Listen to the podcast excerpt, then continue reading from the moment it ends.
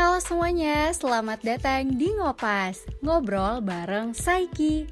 Podcast santai yang membahas tentang kesehatan mental, self-development, berbagi pengalaman, dan masih banyak lagi yang nantinya bakal kita bahas di Ngopas. Live well, living for myself.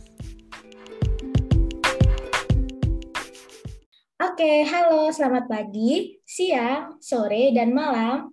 Nah, setelah beberapa e- episode nih ditemani oleh Rania dan juga Zalfa. Nah, kali ini aku hadir nih untuk uh, nemenin kalian semua nih. Sebelumnya mungkin bisa perkenalan terlebih dahulu ya. Nama aku Zulfa, salah satu uh, tim Saiki tim juga yang akan menemani kalian di episode kali ini.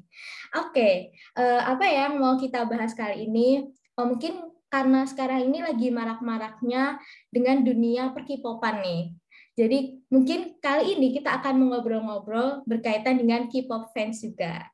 Nah, oke, okay. banyak banget hal yang mungkin membuat pertanyaan. Nah, misalnya nih, apakah jadi K-pop fans itu memberikan dampak negatif atau malah uh, justru memberikan dampak positif nih bagi mereka. Nah, dan juga aku juga penasaran nih, apakah alasan mereka mengapa memilih idol mereka itu untuk dikagumi seperti itu ya. Nah, apalagi di masa pandemi ini, K-pop ini sedang hot-hotnya, sedang viral-viralnya, sedang panas gitu ya. Oke lah, kalau gitu langsung aja kita undang teman-teman kita. Halo Nada dan halo Ray. Halo. Oke, gimana nih kabarnya? Baik-baik aja, bagaimana? Uh, kalau aku alhamdulillah ya baik. Oke. Okay. Uh, mungkin Nada gimana kabarnya Nada? Iya, alhamdulillah baik juga. Oke, alhamdulillah. Oke, mungkin sebelumnya perkenalan terlebih dahulu kali ya. Mungkin bisa dari Nada perkenalan. Oke, perkenalnya apa aja nih yang mau dikenalin? Kira-kira. Hmm, mungkin uh, nama, terus sekarang lagi tinggal di mana, kabarnya gimana gitu. Oke. Halo teman-teman semuanya, kenalin namaku Nada, sekarang masih berdomisili di Pontianak ya, Kalimantan Barat. Mm -hmm. Dan sekarang juga masih uh, berstatus mahasiswa semester 7. Oke. Okay. Uh, kalau Ray ini? Halo semuanya, kenalin nama aku Ray. Uh, aku sekarang domisilinya di rumah, yaitu di Tasikmalaya. Terus juga aku sama kayak Nada, uh, mahasiswa psikologi semester 7. Oke, udah kenal ya teman-teman Saiki. Oke, mungkin uh, langsung aja kali ya kita masuk ke inti pembahasan kita berkaitan dengan K-pop ini gitu kan. Oke, mungkin aku penasaran nih, kalian ini udah jadi K-pop fans itu sejak kapan sih? Gitu, mungkin bisa dari Ray dulu. Uh, kalau aku sebenarnya udah dari 2012 sih, itu tuh uh, apa ya waktu aku SMP, terus aku kenal K-pop, terus kayak tertarik dan akhirnya menyukai deh sampai sekarang suka sama K-pop gitu. Oh, udah dari 2012, udah yeah. cukup lama juga ya? Iya, udah udah veteran lah. Wow. Oke, okay. mungkin gimana sih awal mulanya? Uh, oh, mungkin sebelum ke awal mula kita tanya Nada dulu kayak. Ya. Udah sejak kapan nih Nada ini menyukai uh, jadi K-pop fans itu sejak kapan Nada? Hmm, kalau istilahnya udah mulai ngafalin member-member gitu ya, itu kayaknya dari 2013. Mm -hmm. 2013. Terus yang udah berfandomnya itu dari SMA, sekitar mm. kelas satu. Jadi uh, apa udah mulai mencari tahu gitu ya. Itu dari 2013 gitu ya. 2013 itu sekitar SMP, SD, SMP gitu ya. SMP kelas 8 kalau nggak salah. Hmm, udah uh, jadi dua narasumber kita ini udah cukup lama juga mengetahui dan udah jadi K-pop fans ya dari 2013 dan dari 2012 gitu ya. Oke. Okay. Nah, ini udah udah mulai apa ya? Aku juga penasaran nih, uh, kalian berdua ini tuh dari K-pop fans itu mengagumi siapa sih gitu? Kalau dari Nada mengagumi siapa? Aduh, kayaknya yang um, apa namanya memfollow Instagramku pasti pada tahu gitu ya. Yang aku suka itu ada dua jauh ini BTS sama TXT satu label gitu. Oh oke. Okay. BTS dan TXT. Oke, mereka dalam satu label juga ya kayaknya. Mm, betul. Mm, Oke, okay. kalau Ray sukanya siapa? Kalau aku uh, ini beda sih sama agensi yang disukai sama Nada. Kalau aku uh, aku sukanya NCT itu dari mm -hmm. dari apa ya dari SM Entertainment gitu kan kalau Nada mm -hmm. itu BTS sama Tex itu kan berarti dari High B labels ya. Mm -hmm, kalau aku dari ibaratnya agensi lainnya gitu. Oke, okay. berarti awal mulanya tuh uh, waktu 2012 dan 2013 itu langsung tertariknya ke satu uh, apa ya? ke satu um, ke satu orang itu kayak BTS dan TXT dan NCT atau awalnya beda dulu nih di tahun 2012 dan 2013? Oh, kalau aku malah beda. Hmm, aku gitu. dulu ya ampun multi fandom banget guys kayak mm -mm. ada girl band atau boy band baru kayak oh kayaknya keren deh denger lagunya suka ya udah gitu suka gitu apalagi pas zaman zaman aku SMP hanya kalau SMP itu aku lebih ke girl groupnya gitu ya Mm-hmm. Kalau SMA baru deh mulai ke boy band. Gitu. Oh oke okay, oke. Okay. Jadi ada perbedaan gitu ya. Hmm, mungkin yeah. kalau dari zaman 2013 itu mungkin suka karena lagunya dulu gitu ya. Mm, mm, betul. Mm. Oke, okay. kalau Ray gimana? Aku sama sih kayak nada. Aku tuh mm. dari bener-bener dari awal jadi K-pop fans itu multi fandom. Okay. Dulu itu dulu itu aku makanya uh, bisa suka dari 2012 tuh karena waktu itu EXO muncul. Nah, terus mm. akhirnya ya udah aku suka deh dari EXO itu terus selama 2012 sampai sekarang kayak banyak terus-terusan gitu loh tapi mm. apa namanya kalau aku lebih sukanya itu ke uh, boy groupnya aku kurang ini ke girl group jadi dari 2012 sampai sekarang ya udah boy group semua gitu oh, tapi okay, okay. beda-beda oh, iya, iya. kalau jadi MC kalau suka sama NCT ini ya baru 2020-an lah baru oke okay. um, aku penasaran juga nih kalau kalian pertama kali menyukai K-pop ini apakah diracuni sama teman atau penasaran sendiri apa gimana nih ceritanya kok bisa suka gitu ya coba dari Ray uh, kalau aku uh, sebenarnya aku korban racun. Oh iya ya. Bener-bener dari awal banget apa ya dari awal jadi K-pop fans pun aku kena racun temen kelasku gitu. Oh, Dia uh, iya, tuh waktu itu heboh sendiri kan uh, kayak nonton music video terus liatin performance performancenya gitu. Jadi aku kayak kepo terus wah apa nih terus temanku juga ikut ngeracunin jadi ya udah deh akhirnya aku mengikuti arus gitu Iya, iya. Oke. Kalau Nada gimana nih? Apakah diracuni juga apa kepo sendiri gitu? Hmm, kalau aku tuh sebenarnya awal mula tahu K-pop itu dari SD sebenarnya, tapi masih mm sekedar ya udah, ya itu ngikut temen kan karena itu juga pada heboh mm senior gitu kan, SNSD gitu kayak lagunya tuh benar-benar lagi naik daun banget. Jadi kayak pas aku dengerin, oh kayaknya emang seru deh lagunya, tapi masih belum yang kayak uh, menghafalkan member gitu kayak ya udah uh. uh, Super Junior taunya Siwon gitu kan terus SNSD taunya Yuna gitu yeah, terus yeah. pas SMP itu kebetulan di SMP ku kayak ada uh, setiap hari Sabtu habis senam pagi itu selalu ada kayak pentas seni kecil-kecilan mm-hmm. itu jadi tiap uh, siswa tuh bisa tampil gitu loh terserah mau tampil apa pun terus temanku tiba-tiba ngajak Nat kayaknya bisa deh kita uh, cover dance bareng gitu kayak ah apa nih cover dance? Gitu kan. Ah, ngapain nih? Gitu. Terus pas aku tanya mau lagu apa? Waktu itu juga lagi naik daunnya Aping kan yang Mr. Chu, My My. Terus Please juga sempet waktu itu lagi naik daunnya. Jadi cover dance jadi pada dasarnya sama kayak Ray juga diracunin sama Di, temen gitu, gitu ya? uh, akhirnya Aduh. mau nggak mau menghafal membernya juga nih karena diracunin bener bener bener. Oke. okay. Uh, tapi kan ada nih tipe uh, tipe orang yang awalnya tuh sebelum diracuni dia benar-benar nggak suka banget sama K-pop gitu ya.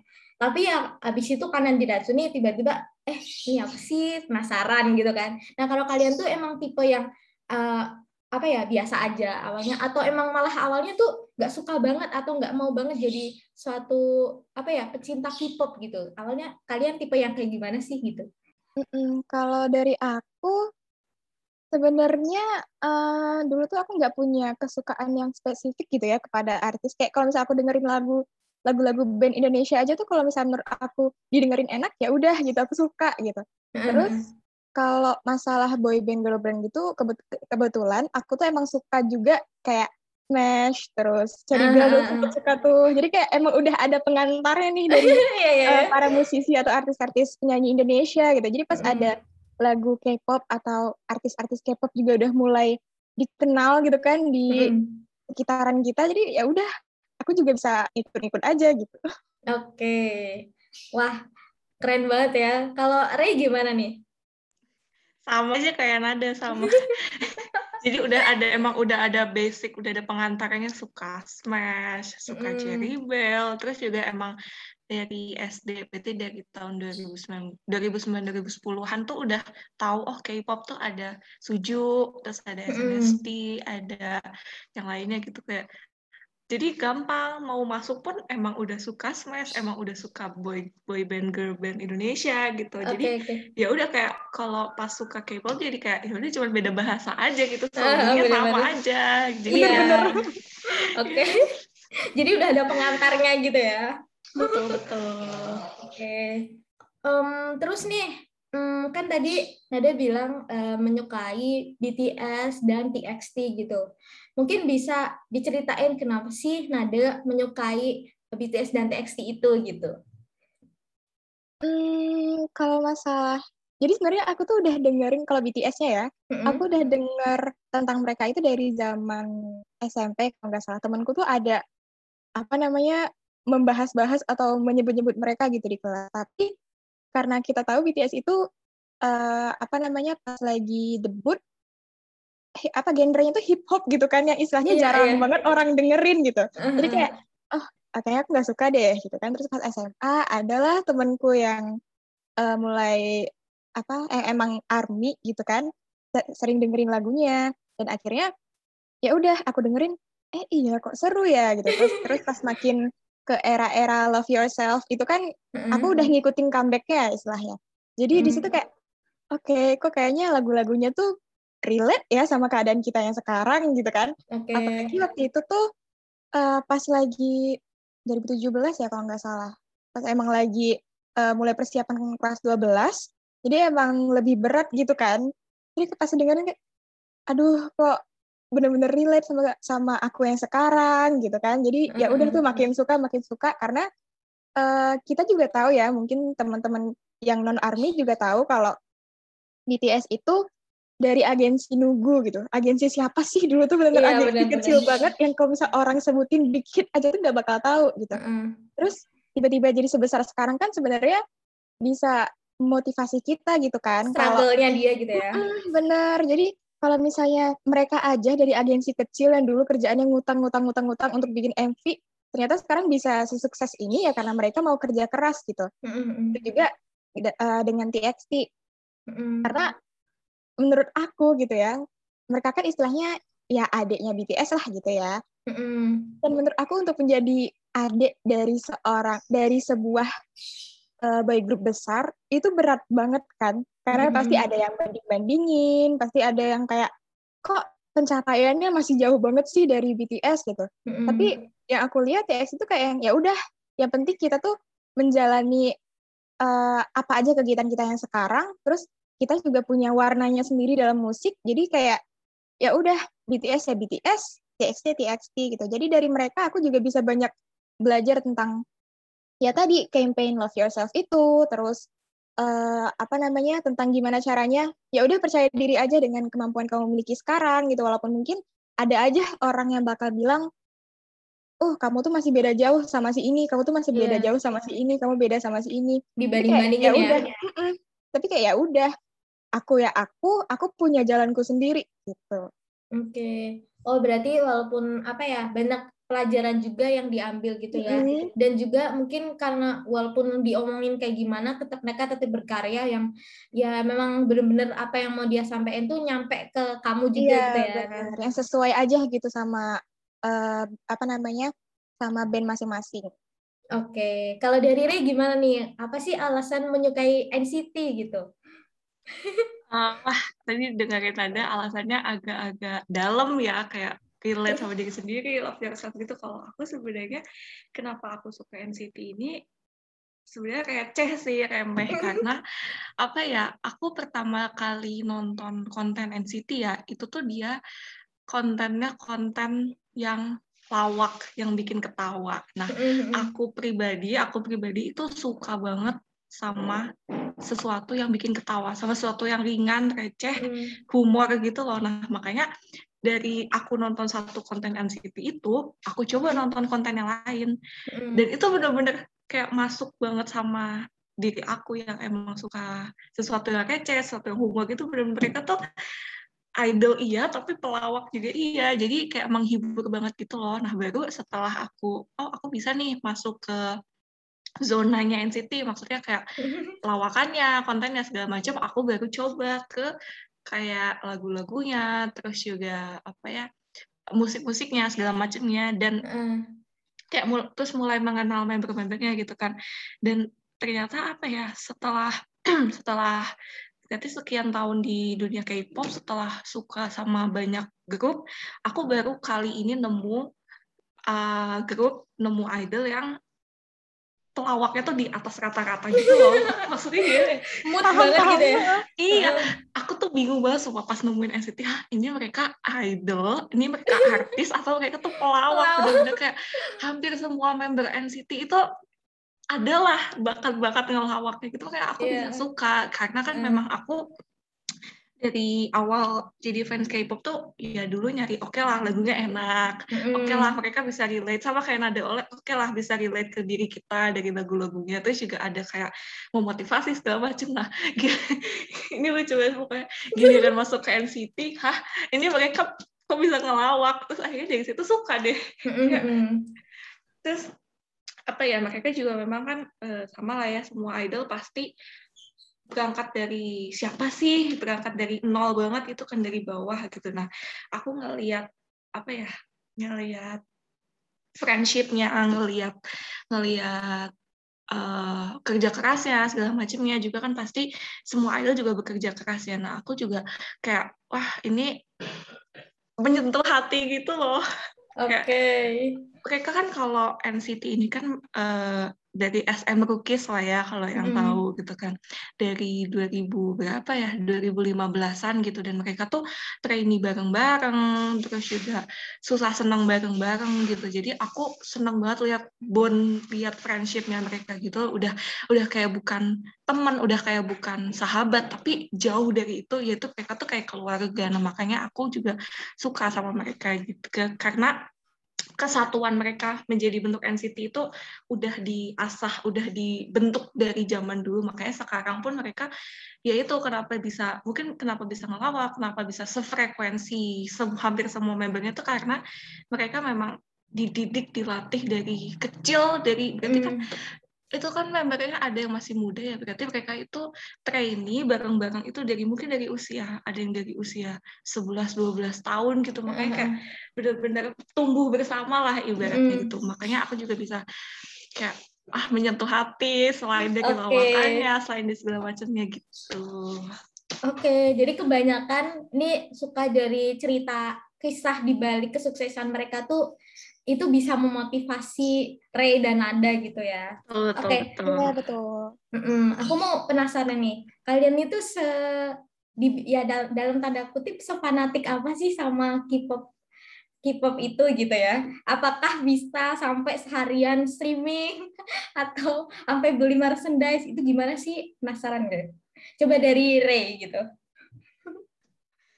Kalau aku mungkin dibilang fanatiknya bukan via apa ya uh, kayak konten atau yang streaming seharian gitu enggak mm. tapi ya memang sih ada saatnya aku kayak nonton konten apalagi kalau NCT kan kontennya bejibun banget ya satu yeah, iya. hari yeah. itu wah satu hari itu konten bisa ada tiga empat lima lah nah aku tuh ya apa ya uh, streaming nonton kontennya tuh ya kalau ada konten keluar aja gitu loh tapi bukannya sampai um, berjam-jam kayak nonton drakor kan kalau nonton drakor tuh kadang maraton tuh kan. Iya benar-benar. Kalau di K-pop ini enggak sih. Kadang kalau misalnya emang misal nih jam segini jam jam 10 ini misal ada konten keluar, ya udah aku tonton gitu kan. terus habis itu misal jam 12 ada konten keluar kayak ah tar dulu deh baru juga tadi nonton gitu nanti yeah. misal malamnya baru aku nonton gitu sih tapi kalau misal dari tadi disebut merchandise karena betul betul kalau merchandise aku jujur aja ya. Kayak agak-agak teracun gitu ya. Karena kan apalagi dari agensi SM itu kayak terkenal. Semuanya tuh pasti jadiin merchandise. Semuanya tuh pasti di, di diuangkan gitu di yeah, yeah. bisnis. Nah aku nih salah satu orang yang ya nahan sih bisa. Cuman ketika ada misal merchandise yang lucu dan harganya oke okay lah lumayan murah lah wah sikat langsung mantap langsung gas ya Rai iya betul betul terus juga apalagi kan uh, artis SM khususnya ini NCT lah ya kan merchandise itu nggak cuma berbentuk merchandise yang besar kayak misal tas album atau gitu ya? buku ya? atau hmm. atau buku album gitu tapi dia juga ada photocard hmm, dan okay, okay. dan photocardnya itu gak tau deh kayak aduh pengen beli aduh pengen beli gitu. jadi jadi ya selain merchandise yang yang selain album itu aku juga jujur aja fanatik di koleksi photocard itu sih. Gitu. Oke, okay. wah keren ya. kalau Nada gimana nih? ya Allah, kalau aku malah berkebalikan dari Ray ya. Oke. Okay. Aku malah kalau masalah merchandise itu kurang karena kalau dulu tuh kayak ngeliat orang beli kan, apalagi zaman-zaman SMA yang aku baru berfandom pertama kali gitu kan, pasti ngeliat orang di uh, di Twitter, di Instagram kayak pada pamer beli-beli album, beli lightstick, kayak aduh pengen, aduh pengen gitu. Kalau sekarang tuh nggak tahu ya, aku tuh malah banyak mikir lagi gitu loh. Misalnya aku beli album, nanti albumnya diapain gitu. Oke ada photocard, terus albumnya uh, sayang dong cuman dipajang doang. Aku tuh jadi mikir kayak gitu. Jadi kalau sekarang dan dulu juga sih, uh, aku selalu tim streaming. Tapi kalau sekarang nggak um, se fanatik dulu ya kalau SMA karena ya itu masih excited banget kan baru memiliki uh, satu fandom gitu. Jadi kalau SMA bisa tuh seharian aku streaming walaupun kadang wow. laptop atau HP-nya aku tinggal gitu pokoknya streaming aja gitu kan. Kalau sekarang tuh lebih ke kayak ya udah kalau misalnya lagi ada waktu karena hmm. udah kuliah juga ya waktunya tetap pasti uh, banyak kebagi yang gitu ya. Uh -uh, kebagi. Jadi ya udah kalau ada waktu sempat streaming ya udah streaming tapi kalau sekarang tetap sih hari juga pasti nih kalau misalnya baru ngeluarin lagu baru ya harus cepet Langsung, dengerin iya, gitu bener -bener. nggak bisa ditunda-tunda tuh biar lagi kelas kan uh, ini laptop buat zoom nanti HP hmm. buat dengerin lagu gitu aduh aduh Oke, kebetulan kan aku juga salah satu people face, aku juga merasa relate nih ya sama kalian. Iya. Oke, um, aku mau nanya sih uh, tanggapan teman-teman atau orang terdekat kalian, me, apa ya, tahu kalau kalian tuh K-pop fans itu gimana sih tanggapannya gitu? yang ngasih dampak positif eh yang maksudnya memberikan pandangan positif ada pasti ya yang maksudnya memberikan pandangan negatif pun juga ada pastinya okay. kalau positif ya pasti biasanya dari sesama K-popers atau mm. yang uh, kalaupun suka boy band girl band tuh yang western gitu biasanya itu lebih paham sih karena yeah. kesukaan kita pada dasarnya sama cuman beda di bahasa aja kayak kata Ray tadi kan nah, yeah. kalau yang uh, ngasih dampak apa ya yang ngasih pendapat negatif ya pasti ya biasa lah ya. sih gitu ya? Uh, uh, uh, apa namanya yang dicari tuh kadang nggak relate gitu. Padahal kan masa prestasi ya banyak juga. Hanya kadang yang dibahas hmm. tuh, loh padahal kan banyak juga loh musisi dari Indonesia. Kenapa sih dengerin dari Korea mulu gitu? Mm-hmm. Ya udahlah ya kita kaliin nol aja istilahnya. Kalau yang kayak gitu. Cuman um, yang lucu tuh sebenarnya orang tuaku sih, terutama ibuku. Oh, gimana tuh? Gimana tuh? kalau dulu, kalau dulu pas SMA tuh aku Koreaan terus tuh pasti kayak uh, apa ya yang dibilangnya tuh pokoknya selalu dibilang main HP terus, pasti nontonin Korea terus. Sekarang kepincut juga guys sama Jungkook. Oh my god. Okay, iya, jadi sekarang ya walaupun nggak ikutan dengerin yang maksudnya sesering aku gitu kan, tapi kalau misalnya lagi kayak kemarin tampil di Tokped, ya tahu hmm. juga itu Jungkook kan baik kan gitu. cakep ya gitu.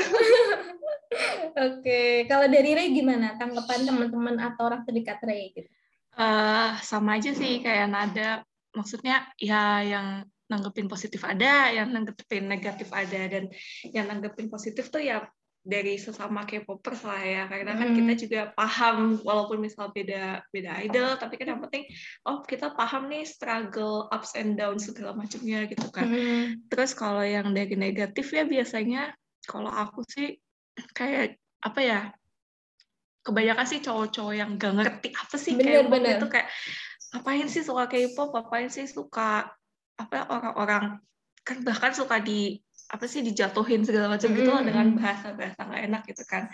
Kalau kalau dari orang tua aku sendiri sih sebenarnya aku bingung ya bilangnya mereka tuh negatif atau positif gitu karena kadang kayak biasa aja, kadang kayak itu tuh tuh tuh NCT tuh di TV NCT tuh gitu. Iya paham paham paham. Udah hafal juga mereka itu kan. Terus kadang kayak misal aku misal beli merchandise, misal beli album kayak beli lagi, beli lagi gitu di dinyinyirin iya tapi kayak didorong dorong juga iya gitu. Kayak aku bingung jadi ya udahlah terserah lah udah pokoknya aku I do what I want to do gitu. Ah benar benar benar oke. Okay. gitu sih. Kalau masalah tadi yang mungkin ada yang menjatuhkan itu kan mungkin karena apa ya dia tuh mungkin karena belum tahu kalau kita tuh punya hobi masing-masing dan uh, mereka aja kalau misalnya kita usik hobinya juga nggak mau gitu kan gitu kan ya. Oke. okay. Hmm, mungkin ini mungkin bisa jadi pertanyaan yang sedikit mau penutup gitu. Apa sih dampak yang dirasakan setelah kalian itu menyukai uh, K-pop gitu? Ada nggak sih dampak mungkin dari dampak positif dan negatifnya gitu ya? Kalau dari Ray gimana? Dampak positif dan negatifnya? Uh, kalau aku dampak positifnya karena memang aku suka NCT yang tanda kutip pelawak itu ya, aku jadi jauh lebih happy gitu loh ibaratnya karena kan konten konten-konten mereka tuh menghibur, akunya juga jadi terhibur, moodnya jadi naik segala macam gitu. Dan juga dari ada idol K-pop lain yang pertama aku suka juga dampak positif ke akunya itu jadi kayak apa ya bener sih uh, kerja keras kita itu pasti akan terbayar suatu saat nanti gitu makanya ya udah sekarang sih yang penting usaha-usaha misal usaha doa usaha doa karena pasti nanti hasilnya pun nggak akan mengkhianati gitu kan. Terus um, kadang idol-idol K-pop sebenarnya mana pun sih ya nggak cuma NCT tapi di NCT juga banyak. Mereka tuh kayak um, suka ngasih kata-kata motivasi gitu loh. Misal lagi lagi live atau hmm. lagi lagi apa gitu pasti um, ada aja mereka tuh kayak nyebutin segala macam gitu walaupun misalnya yang bercanda atau walaupun misal yeah. secara tidak sengaja tapi kayak ke kitanya tuh kalau misal dicermati pasti kayak oh relate ya oh ternyata mereka tuh diam-diam ibaratnya memotivasi mungkin tanpa sadar atau sadar gitu kan jadi ya selain bikin happy selain bikin bahagia juga apa ya pasti ada lah pelajaran yang bisa aku ambil gitu terus juga um, apa ya uh, kadang kan karena mungkin beberapa idol juga tahu bahwa harga merchandise mereka tuh mahal-mahal. Tidak gitu. murah ya. Iya betul betul. Terus kadang mereka juga bilang kalian ngapain sih beli beli album beli segala macam? Udah nggak usah itu mahal.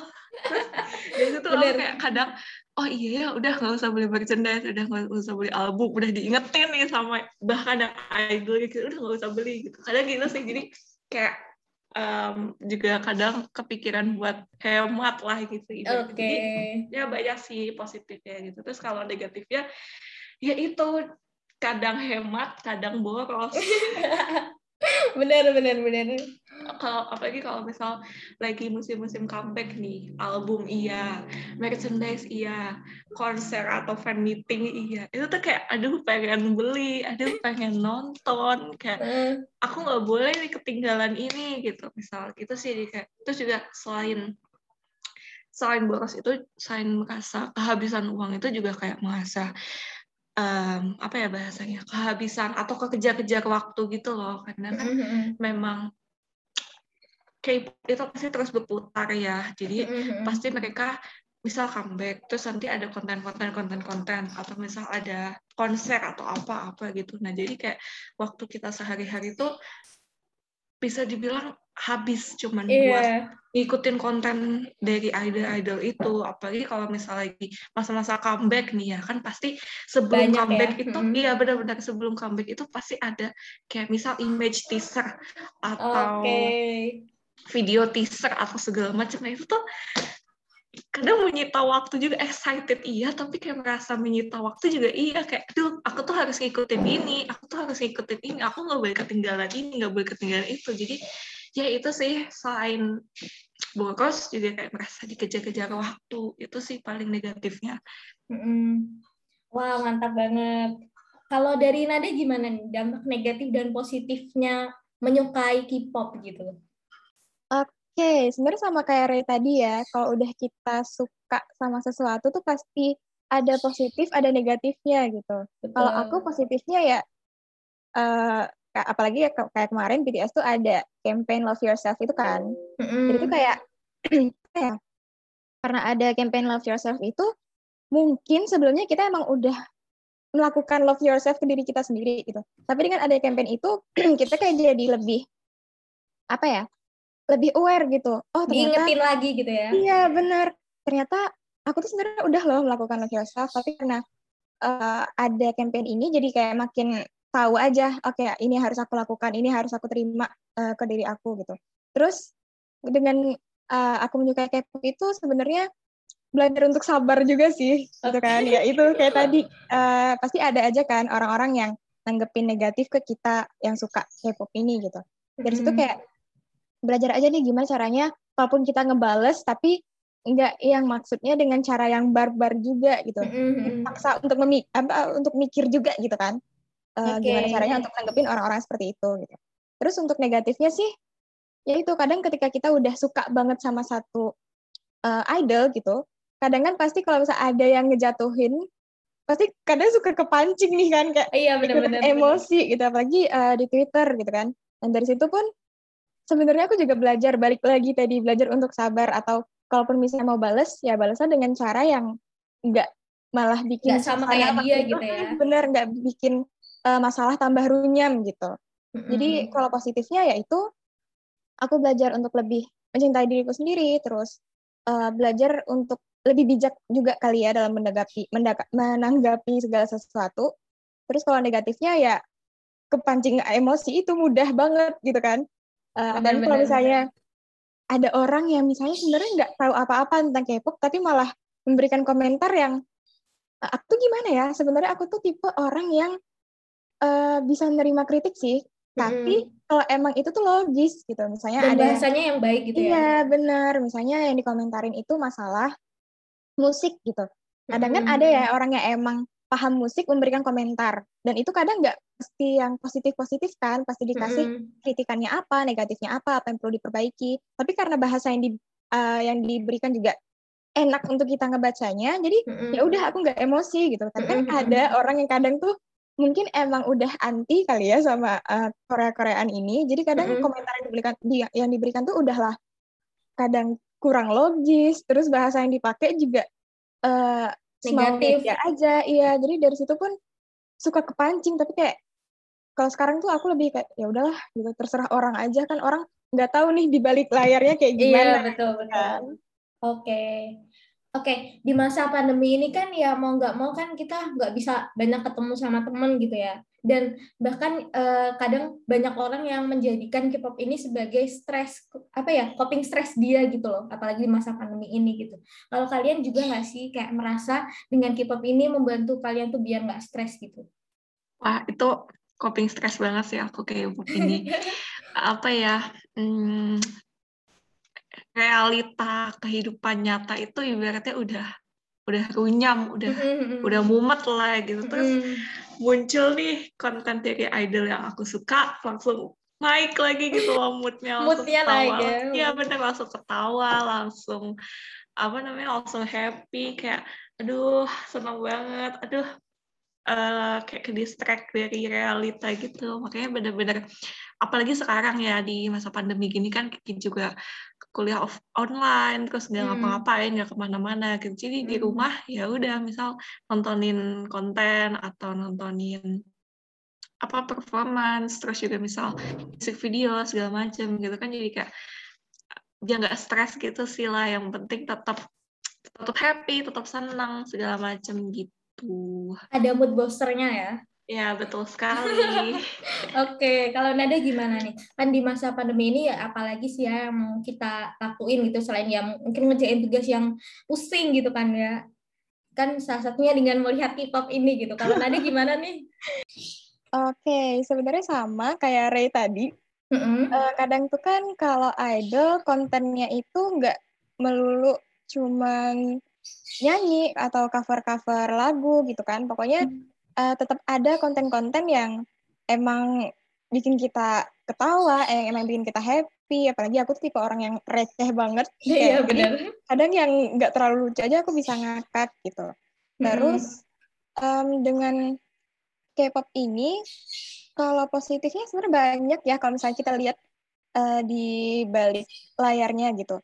Tapi ya tetap negatifnya itu kadang kalau kita udah suka sama satu, mm-hmm. itu kan otomatis kayak uh, kalau misalnya ada yang tiba-tiba ngasih judgement yang kurang atau mm-hmm. ngasih judgement yang kurang apa ya logis itu kan kadang kita jadi kepancing juga nih mm-hmm. jadi uh, ikutan sebel gitu jadi ya itu sih sebenarnya yang uh, apa namanya perlu mungkin nggak cuma aku sendiri tapi mm-hmm. teman-teman K-popers lain juga harus bisa apa ya istilahnya sama-sama belajar untuk bisa lebih uh, mati emosi. bukan bijak ah, bukan bijak juga sih maksudnya mm. uh, lebih gimana ya melatih emosi juga iya gitu supaya nggak mudah kepancing. Soalnya capek juga kan ya bu iya, lihat orang-orang pada apa istilahnya Haters, pada ya. Mm iya terus pada fan war gitu-gitu. Atau misalnya antara uh, fandom satu sama yang non K-popers gitu kan. Kadang sampai hashtagnya juga apa ya trending nomor satu di Twitter kayak mm-hmm. aduh aku tuh bukan tipe yang gimana ya sebenarnya. Bukan tipe yang suka ikutan war gitu tapi kayak mm-hmm. kalau misalnya ngelihat gitu kan ikutan sebel juga nggak sih? Gitu. Benar benar ya udahlah anggap aja itu cara kita untuk bisa melatih kesabaran kayak tadi juga pernah apa apa kayak tadi yang aku bilang gitu. Oke bener banget sih. Kalau apalagi kalau ada dengar head speech gitu ya kan kayak jadi ikut kepancing gitu ya mm, iya benar Oke, ini udah sampai ke akhir gitu. Sebelum kita tutup, mungkin ada closing statement nih dari Ray dan juga Nada gitu.